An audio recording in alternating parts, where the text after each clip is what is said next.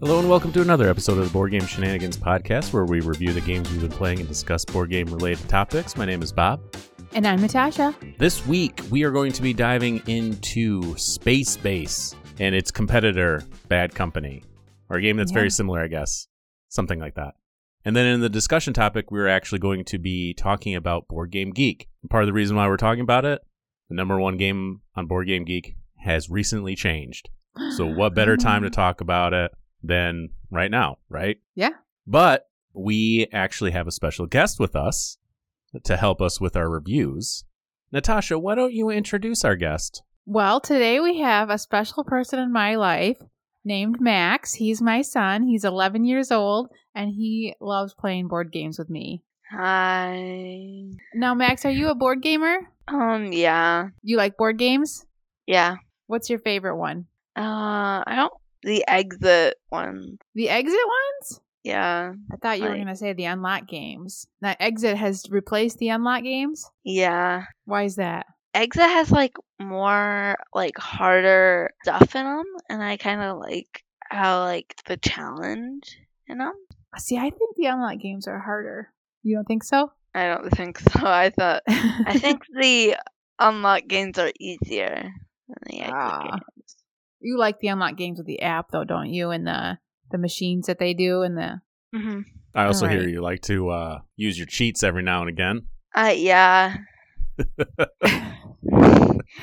We've been playing Micro Macro too. We got the newest one that just came out. I think it's the third one, right, Max? Yeah, and it's, it's harder. It's harder. You think so? Yeah, He's like, "You want to cheat, mom?" I'm like, "No, let me find it." Because Hold we've been on." thinking about how to do it for like 10 minutes. But the, but you can't go back and like redo it. You only get that one time to do it, so no cheating. Did you know that you can create uh, one gigantic map with all of them? There's going to be a fourth one that comes out and you can put them all together. Yeah, I I found that out when like the second one came out. Yeah, Max noticed it right away when we were playing it. He's like, "Hold on," and he gets it all out, and he's like, "These line up." Yeah. And I could see how like the second third map connect because the tram thing, it goes and it connects. I noticed it right away. That's awesome. And mom didn't really believe me. Did you? Mom? Ah! I did not believe yes. you. I just Yes, I you love it. it. She never, she just doesn't believe you, huh? Wow. Wow, that's unfortunate. we need to have Max on here more often. Hey Max, I got a question for you. What? Is your mom cool? Yes. Dang it. We need where's Parker? We need Parker. We need her. My 14 year old does not think I'm cool. It's funny because she goes like back and forth because she'll say, you know, it's cool that you have a podcast, but it's not cool that you talk about board games on your podcast. uh, so there's definitely this back and forth between it. she thinks I'm cool. She just can't admit it because she's 14. She's not allowed to think her mom's cool. Mm, I don't know. Last I chatted with her, it didn't seem like you were very cool. You were kind of cool. You were teetering on the edge. That's pretty darn good. Come on. Especially for a 14 year old. yes. Oh, man. All right, how about we get into some games? All right. So, Space Base. It's designed by John D. Clair. The art is by Chris Walton. It's published by AEG. This is a dice open drafting game. So, everyone starts off the game with a board out in front of them of 12 cards, one in each sector labeled 1 through 12. On your turn, you'll roll two dice and activate the card associated with the die roll. So, if you roll a 4 and a 5, you could then activate the 4 sector and the 5 sector, or you could choose to activate the 9 sector. You will usually get one of two, three things money, which you'll need to buy new cards, victory points to help you win the game, or income, an easier way to earn money each round. At the end of your turn, you can then purchase a new card. Whenever you get a card, you remove the one from the matching sector and replace it with a new card. Each card has two parts to it. The blue section indicates what you get when you roll the dice on your turn. And if you turn that card upside down, there's a red section at the top. So the card that gets replaced actually gets turned upside down and you slide it above the sector so that you just see the red part that's now at the top of the card. So here's the twist of the game. Whenever it's anyone else's turn, you get to activate those sector sectors that have cards above the board. So at the beginning of the game, everyone's going to start off with just one card above, you know, on one random sector. So you're only going to get that benefit if, let's say, mine's on the five. I would only get it if anybody else rolled a five die.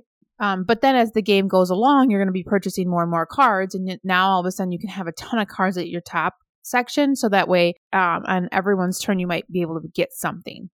Or you can put a bunch of cards in one section and have one turn where you just get a whole bunch of stuff if somebody rolls that that number that you put all those cards under. What makes the game really fun is how you build your board. So you can build your board like me and try to get one of each section, um, really focusing on, you know, maybe the popular roles. And so that way on everyone else's turn, especially on like a five player game where you're going to have four turns before it comes back to you, you're going to get something. You're going to get a couple coins on everyone's turns. By the time it comes back to you, all of a sudden you've got a lot of money. Or you can play like Max and focus on like one or two numbers and and you get nothing if nothing if that number's not rolled, but if that number is rolled, you get a huge payout.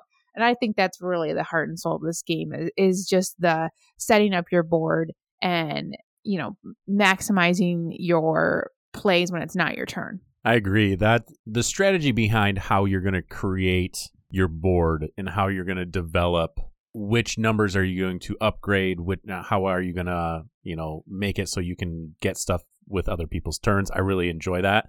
I think this game does something that a lot of games really strive to do and that is player engagement on other people's turns. This yes. game you are 100% engaged on everyone else's turns and that's really difficult to come by in a game. Mm-hmm and again, it's that whole idea of okay, how am I going to set this up? Am I going to set it up for one gigantic payday, or am I going to get little things in chunks? Like I, one of the things I enjoy doing is I like to buy upgrades that I know later I can turn them into points. So when other people roll dice, they're scoring me points. So I'm letting other people do my work for me, and so to speak. Mm-hmm. I really enjoyed that kind of that way of playing this game. It is very engaging, and often in the early part of the game, you know, you don't have very many cards. So when somebody rolls something that you have, like, yeah, you get that choice. But later on, if you've set yourself up where you can get, you know, the four spot and the five spot or the nine spot, now all of a sudden you've got a decision. So not only do you have things you can do on your turn, on your, not your turn, but you also have like choices to make when it's not your turn. Like, oh, do I want to get these numbers, which give me money, or do I want to take this, which gives me points? Well, how much money do I have? And it's interesting this game you always whenever you make a purchase you always spend all of your money. Doesn't matter how much it costs it, you have to spend it all.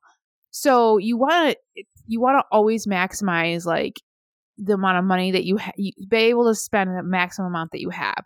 So if you're in that range where you're like well two coins isn't going to do me a whole lot of good because nothing that i want to buy costs two coins more than where i'm at so i might as well take the victory points. And I like that really I think that mechanic is really interesting. Yeah, and there's also this escalation effect like you were saying where you're not doing too much, you're not doing too much, you're not doing too much and then as you're as you're progressing through buying cards, upgrading your board to different things, it just starts this nice ramp effect effect so it's you're not doing a ton and then you're doing a little bit more, a little bit more, a little bit more and then it just escalates the end game. Yeah, it's fun. Yeah, it has a real this real nice ramp up effect into the end game. What do you think about it, Max? I really like it because like you get stuff on other people's turns and you don't just have to wait through their turns.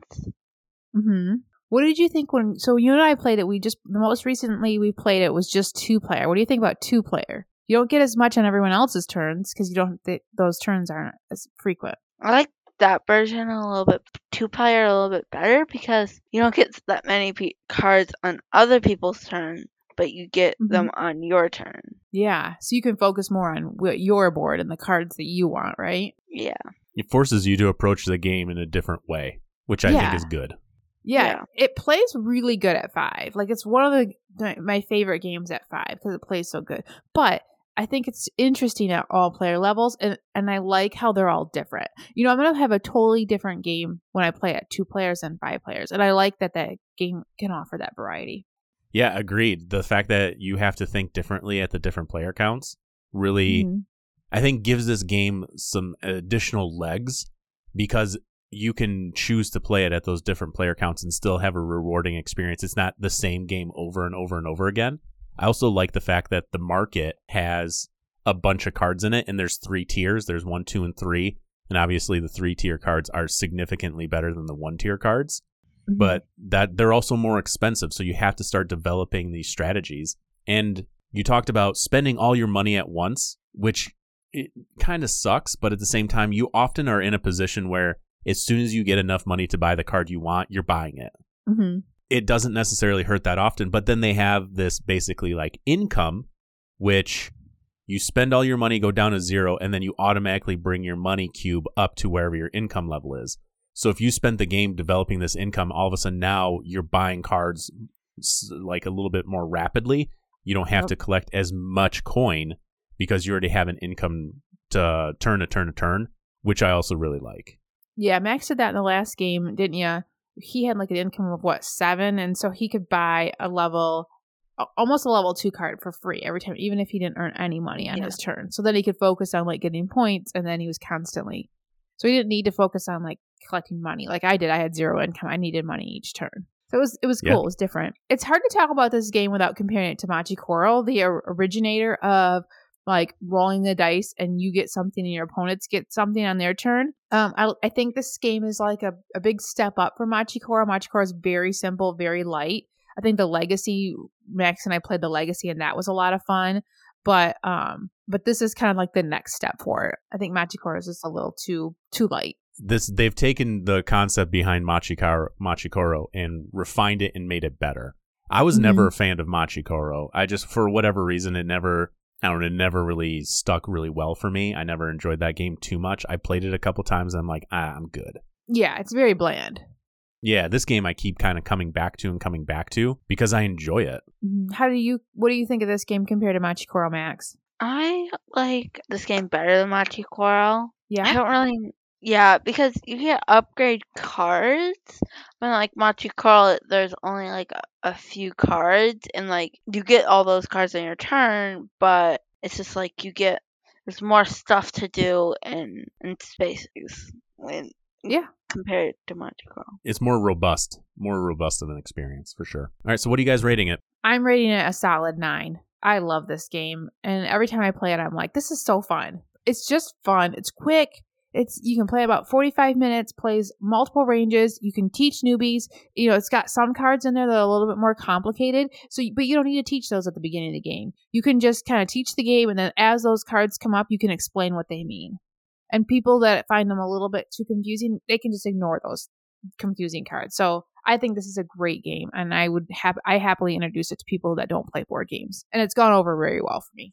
What are you rating it, Max? I rate it a seven because I like the like upgrading cards and then like doing stuff on other people's turns and like I some I most of the time forget about this game, but then when someone wants to play it, I'm like, okay, Yeah, you're always down to play it, huh?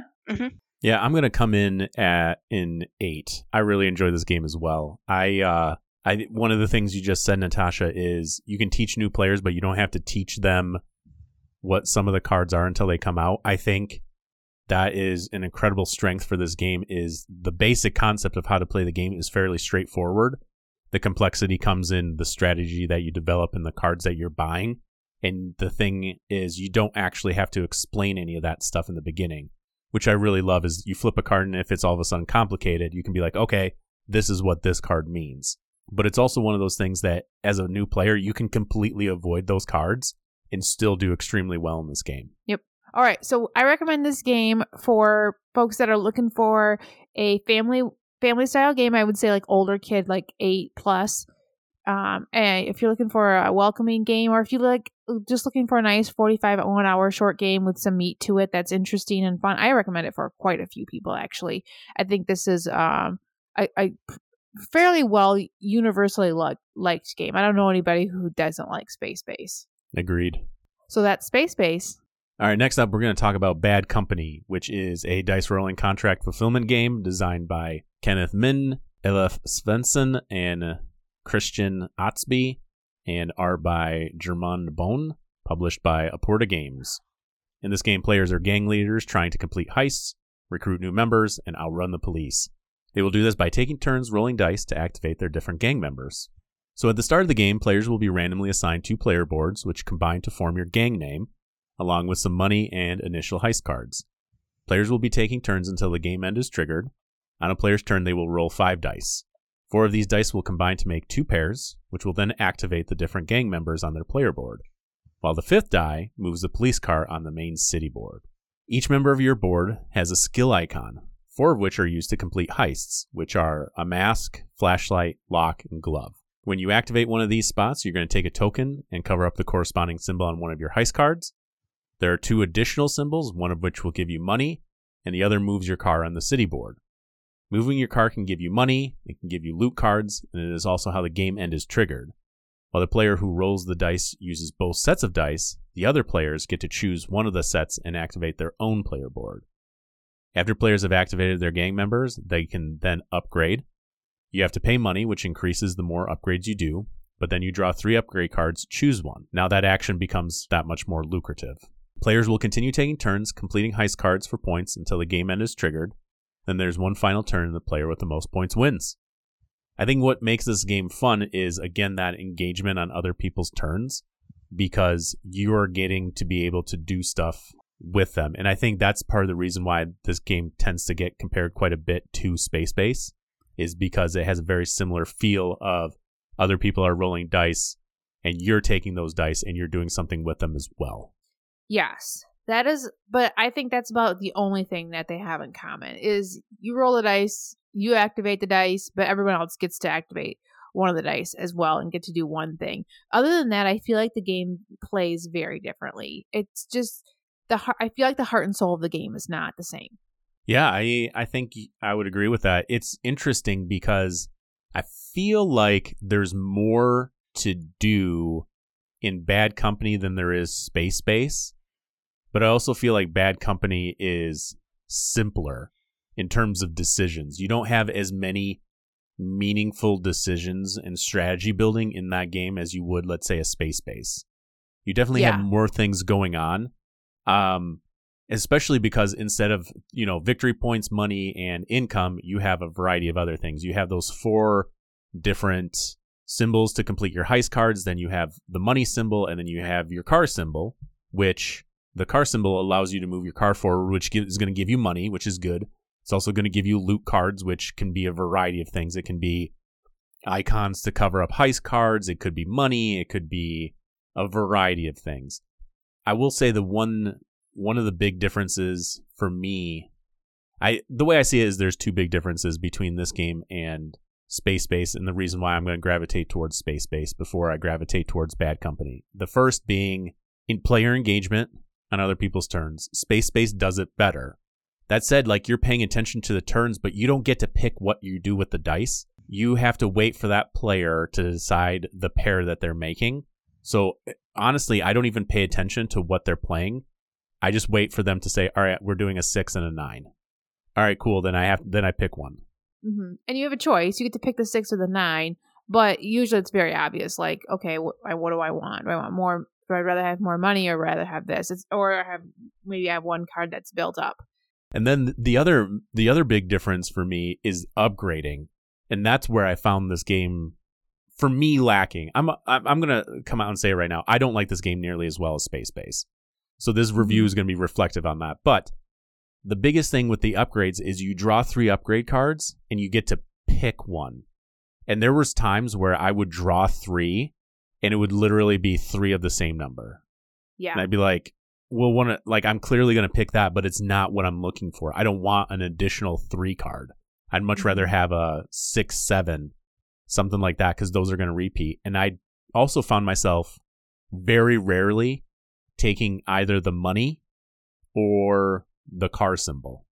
So I barely even moved my car. Yeah. And and I, I I really wanted to be able to do upgrades, so I focused on trying to get a lot of money and I just lucked in or out of getting money each round, you know. I I don't like so one of the, the charm of space base is you can set up your board. You can do one of each card in each column or you can focus on making a big group. In space in bad company, you're encouraged to you really only want to upgrade each character one time because anything you cover up again, you don't get the points for. You get a point for upgrading your character, but you only get the point on the top card. So if you continue to upgrade all those times you upgrade, those points don't count. So you're really incentivized to just give one upgrade to each character, and and you're kind of locked in the number of times you can do it. You can, there's not unlimited. It's gonna end like once you move along that track, then you're done upgrading. So what made Space Base fun is the upgrades, making the cards better and better. This did not have that. it, it, it did it a little bit, but but to a very different extent, to a very different point. You're kind of spreading across the board, and in in this game, you're using two dice and you're rolling and you're combining them together always. Where in Space Base, you only have two dice and you can either keep them separate or combine them. This one, you have four dice and you're combining two of them. So you're very often going to end up in that six, seven, eight range. High, high likelihood. Yeah. I will say, um, I do enjoy the artwork better in Bad Company. I do like the artwork. Uh, the theme is cool too. I do.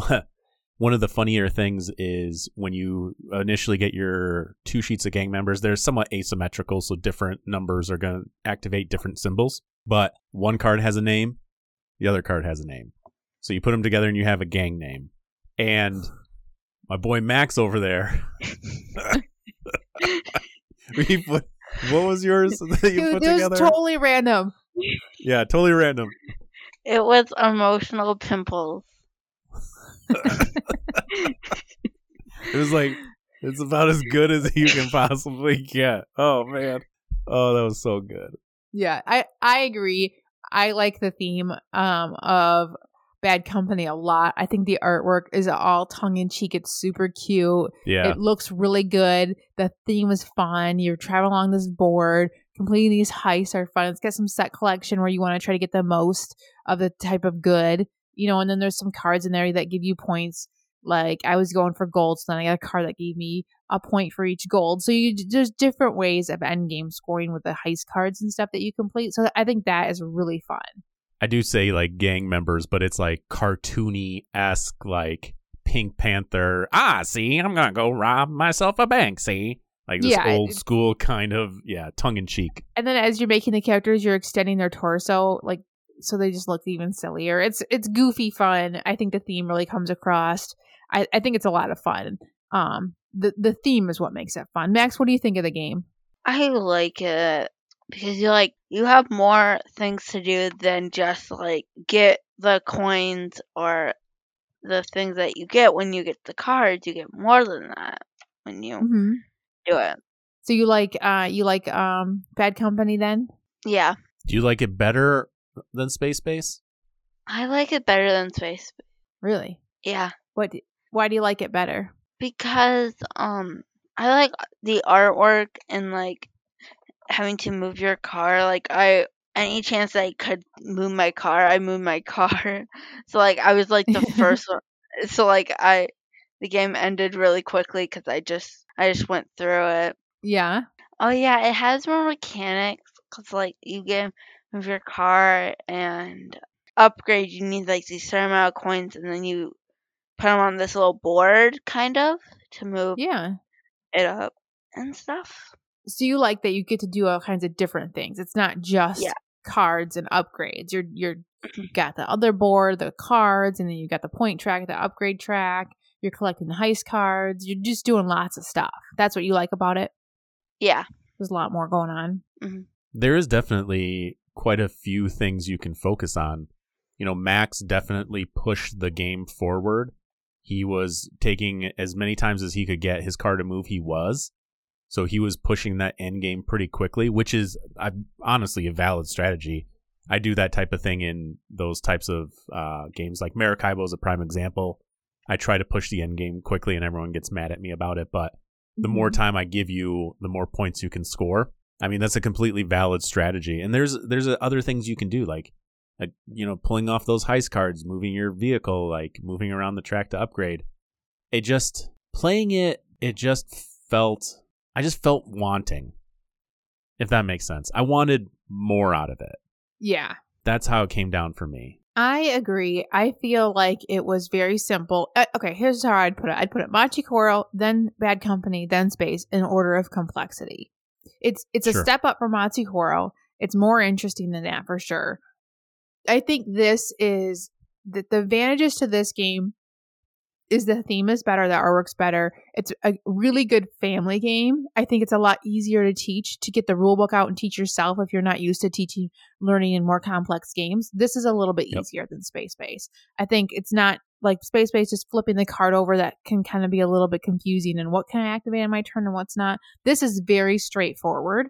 Um, I think this would be a great game to sell at Target. you know, it it's it's it would be a really interesting game for people that don't play a lot of interesting games. Yes, I I agree with that. 100%. Yeah. So what are you rating this game? I'm rating it a six. I I enjoyed it. I thought it was fun, but it's not something I'd choose to play again. I thought I played it cool. I'm good. Yeah, fair enough. Yeah, Max, what are you what are you rating this game? I rate it an eight. Oh, okay, you really like it. Yeah, I really like it. Uh, I'm with Natasha on this. I'm also coming in at a six. And the thing is, if I had never played Space Base, there's a good chance that this game might be rated higher. But the problem is when I'm playing it, I want the experience of Space Base, being able to upgrade, upgrade, upgrade, and develop a strategy. Whereas this one, you're just kind of more manipulating some pieces and, and different things like that. Like Max was saying, there's a lot more mechanics to it, but it's simpler in terms of developing that strategy. I still think if you like Space Base, this game you could very well like. I know, I think Mike DiLisio said this was a Space Base killer for him. It isn't for me, and obviously isn't for Natasha, but Mm-hmm. I, I still think this game, I think, like you said, it can be sold in Target. I think it's very tongue in cheek, has that family friendly kind of feel to it, specifically because it doesn't, the game doesn't take itself seriously. I mean, Max had like four or five cards on one thing, and the dude's arm looked like it was like 15 feet long. It was hilarious. like, it was super funny. Yeah. Like, you had massive torso, huge arms, but like stubby legs. uh, but yeah, it was. If you like Space Base, there's a good chance you're gonna like this game. So I would recommend it uh, still if you're interested in a family style game. You know, if Yeah. you think you've got family members that that would appreciate the theme, and you you know you're trying to get people to play games that don't play a lot of games, or if you're new into the hobby, this would be a great introduction for you. I agree. Yeah, I agree. Uh, so yeah, that is Bad Company. That's gonna wrap up the games we're talking about this week. Max, thanks for joining us, man. Thanks for talking about these games. I really appreciate it. All right, we're gonna take a quick break, but when we come back, we are gonna talk about Board Game Geek.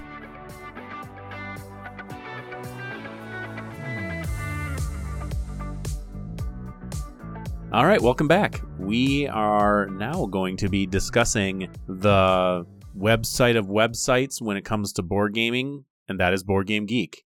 I love Board Game Geek. I use it all the time. Yeah, agreed. It's if if you're a gamer, you go on Board Game Geek. I mean, we had that conversation with my wife, and are you a board gamer? And she would send me Board Game Geek links, hmm and I would be like, well, obviously, you know. She's just like, well, I would Google it, and that's the first thing that came up. Exactly. There's a You're reason Googling why it comes up. Yeah, You're a board gamer. yeah. Um, and it, the, the main reason why we're talking about this, and I guarantee you everyone in the industry is going to be talking about it, is the Board Game Geek has a ranking system for every game that was ever created. Kinda. There are games that people have made that aren't on there. I think you actually have to go on there and do it. Anyway, uh, the number one game of all time was Gloomhaven for quite a few years, and it was recently surpassed by a game called Brass Birmingham.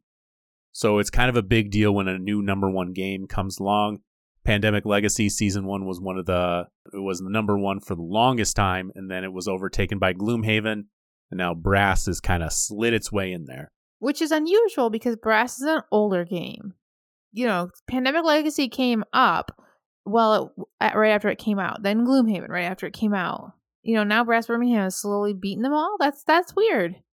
Yeah, it's it was like this slow trudge up this gigantic mountain to get to the top. It was it almost felt like Pandemic Legacy season 1 and Gloomhaven got like airlifted into the top of the mountain and we're Mhm. just like, "Here you go. You're on top of the thing." And then Brass Birmingham had to do the like the hard way of like, "Let's just climb Climb. up slowly." Do do do do do.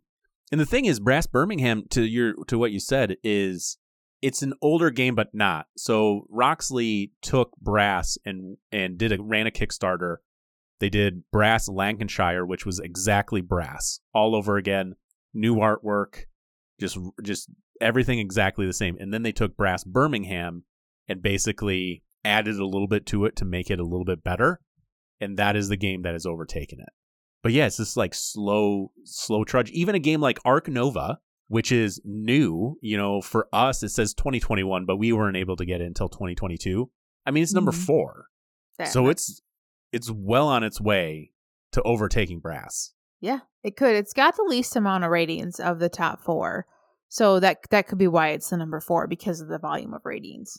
Well, the the there's two ratings that people talk about on Board Game Geek. There's the the average rating, and then there's Mhm. the geek rating, and the list is a is uh, sorted by geek rating, which is an algorithm that I have no idea what they do with it. It has something to do with there's a bunch of like dummy votes that get factored in. So like if a game comes out and it's it has 10 votes and they're all 10, it won't skyrocket to the number 1. So there's a they have an algorithm on how they do it.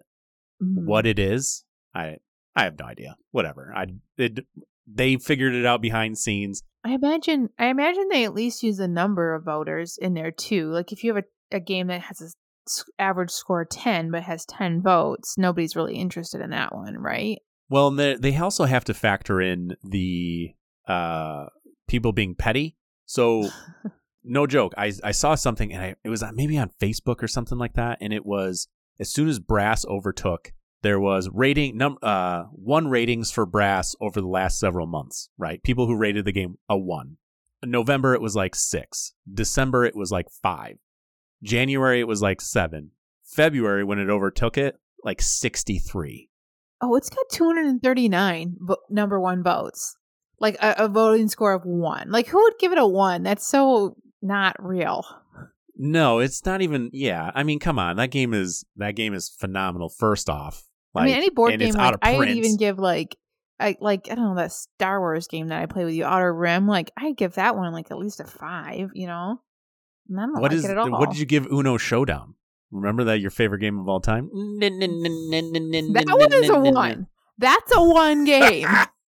Do rate a Candyland game is a a one. one game. I don't even care if you give. I say Uno, like regular Uno, is like a three. Mm. But if you want to give that a one, fine. You know, like a, a decent, well produced board game, like even if you hate it, it's not a one. Oh my god. I know. And the thing is, like, the spite that people had with it when they, when in February, when it overtook it, went from like four number, four one votes, five one votes, 63. Like, come on, guys. Really? Uh-huh. You want to knock Uh-huh. it off? It's better. It, it took I mean, I buy the- for it to get there. I buy the fives. Like, give it a five if you hate it. You know, like Yeah. I give Poop Bingo, I think a three or a four, maybe even a five. You know Actually, what I know, miss, Natasha? Bingo. I miss you talking about these stupid games. Can you start doing these stupid games with your kids? Just go to, go to like, I don't care, anywhere, and buy the worst game ever. Thrift stores. just- I'm not buying them from the regular store. Please, I'm on it. There's so many. There's so many bad games though. Yeah. Yeah, I think you should. I think Max would love it. You know, he's he even admitted to himself earlier today that uh he is a board gamer, so I'm sure he'd be down. Yeah, he like. Well, he does like playing. He likes playing all those stupid monopolies. So we could do Yeah. that. We could rate all the monopolies. I even give them like a three. Uh yeah, no no bueno. So yeah, um this just gives us an opportunity to talk about Board Game Geek cuz honestly as a board gamer and like you said it, you love it. I I use Board Game Geek all the time. All the time. Mm-hmm. But I don't put any stock into the top 100 because let me tell you why. These top 100 games, these are diehard board gamers that are re- that are rating them. So that's who's rating these games. So just because a game like Brass Birmingham is number one does not mean that you're gonna like the game. It is a very heavy game, and the problem with like these heavy games that a lot of people really love is that not very many people play them. So the ones that do play them love them. And the people that who know, like you're like, okay, I know I'm not gonna like Brass Birmingham. You're not gonna play it, and so you're never gonna rate it. Or like games like Sure. Azul, Wingspan, like everyone's gonna play it, and if they don't like it, they're gonna give it a lower rating. Or nobody's out there giving, unless they're um, trolls, but like nobody's out there giving uh, Brass Birmingham a, a five or a six that actively don't like it because they're just not playing it. It's a good metric to look at the top 100 and say, "All right, these are some of the best games ever made." But at the same time, you have to take that with a grain of salt because it's not necessarily the best games ever made for you. Like there's games on this top 100 that you and I are both like, no, no, thank you. There's no reason for me to want to play this. And the other thing I want to quick talk about is a, so we talked about I, I mentioned it already slightly Ark Nova and its skyrocket to number four within a year. There's also what I will refer to as the Tom Vasel effect. where Hmm. since he is one of the biggest content creators, he is the biggest content creator when it comes to games. His number one game of all time has shifted to Ark Nova. And because of that, it has gotten a lot more buzz and a lot more people are wanting to play it because it's hit his number one game of all time.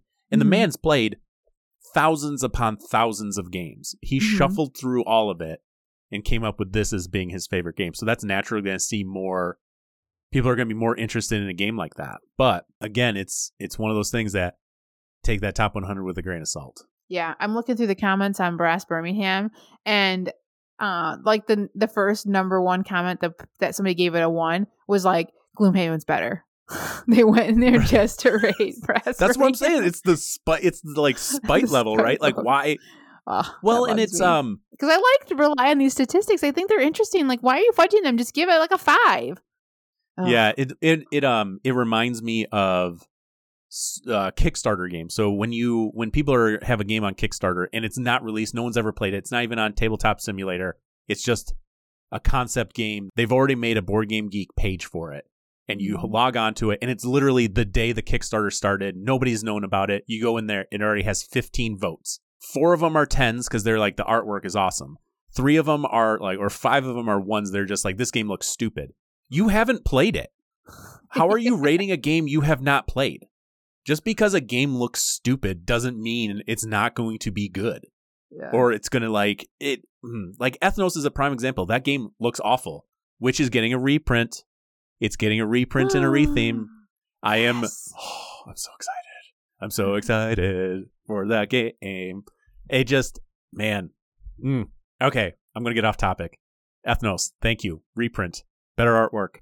Uh the whatever, I don't care, new theme. Anyway, but that's the thing. Why why go in there and rate a game you've never played? Yeah, that bugs me. sometimes I don't even rate the games I play because I don't like it. Especially if it's a game like if it's a deduction style game, you need to take my rating with a grain of salt because I don't like those games. Right, which You means know? you're not gonna you're not gonna rate it, which is fine because you're not gonna play the game.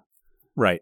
You know, if you end up playing it, then certainly you can rate it, and that's that's good information to have. But yeah, whatever. People are ruining it. and It's not a it's not a board game geek's fault, and there's nothing they can really do about it because I don't want them to like delete one scores. You know, it's fine if people think it's a one. In the infamous infamous Natasha phrase, it's a people problem.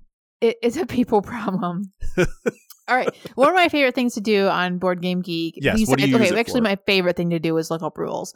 Second favorite thing is print um rules, rule like um uh cards. Like they'll do like one page documents, like setup cards or like pay uh references. Those are those are really good to have. Board Game Geek people will put those together and post them on Board Game Geek. You can just pick them up there. I've also printed up rules for games that I bought in other languages. Um, and then I needed to read the rules. So that's helpful. Another thing I like to do is go to their their dashboard there. They've got this hotness thing on there where they've got the top 10 trending games, the ones people are talking about. Of course, Brass Birmingham is number four because everyone's talking about it because it's moved up. Yeah. But other games come up there, like Earth is another one that's um, Dice Tower just did a review on that. They loved it, and I cannot wait for Yeah. this game. I'm so excited.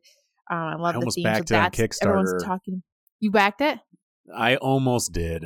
I just It's gonna come I to should've. retail. It's fine. yeah. nah, Um, there you go. That's part of the reason why I didn't. But anything people are talking about show up there. They've got videos and stuff that have come out, featured videos. It's it's just kind of a fun place to browse too. Yeah, they it just yeah, what games are trending? What games do you see that are coming out? It kind of gives you this foresight of oh, if you wanted a quick overview of games that are coming out in soonish, just go on their hotness. You can Mhm. see what kind of games are coming out. Yeah, I agree. Get Kickstarter uh, uh, crowdfunding countdown too for games that are you know Kickstarter's about to end. Yeah, the the wealth of information that you can get on Board Game Geek is incredible. And the thing is, most of it is user created. Like you talked about the creating some of those like rules and stuff like that. I don't know how many times I've needed a question answered that the rule book hasn't addressed. I Google it and there's a forum on Board Game Geek about it. So then you can kind of go through the forum and you can read through it and then designers of the game will actually answer the question on the forums. So Yeah. you know from the designer that this was the thing it was supposed to do.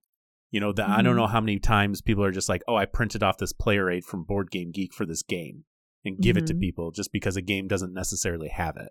There's just Yep. so much information there. They've got videos, any kind of videos that people have made, they'll be linked in there if you want to learn how to play it. That's a great way to learn that. It's a wealth of resources. There's yeah, there's a there you can keep track of your own stuff, your own collection, you can do your logged plays. They have guilds that you can be a part of. We should create a guild. Should we create a guild?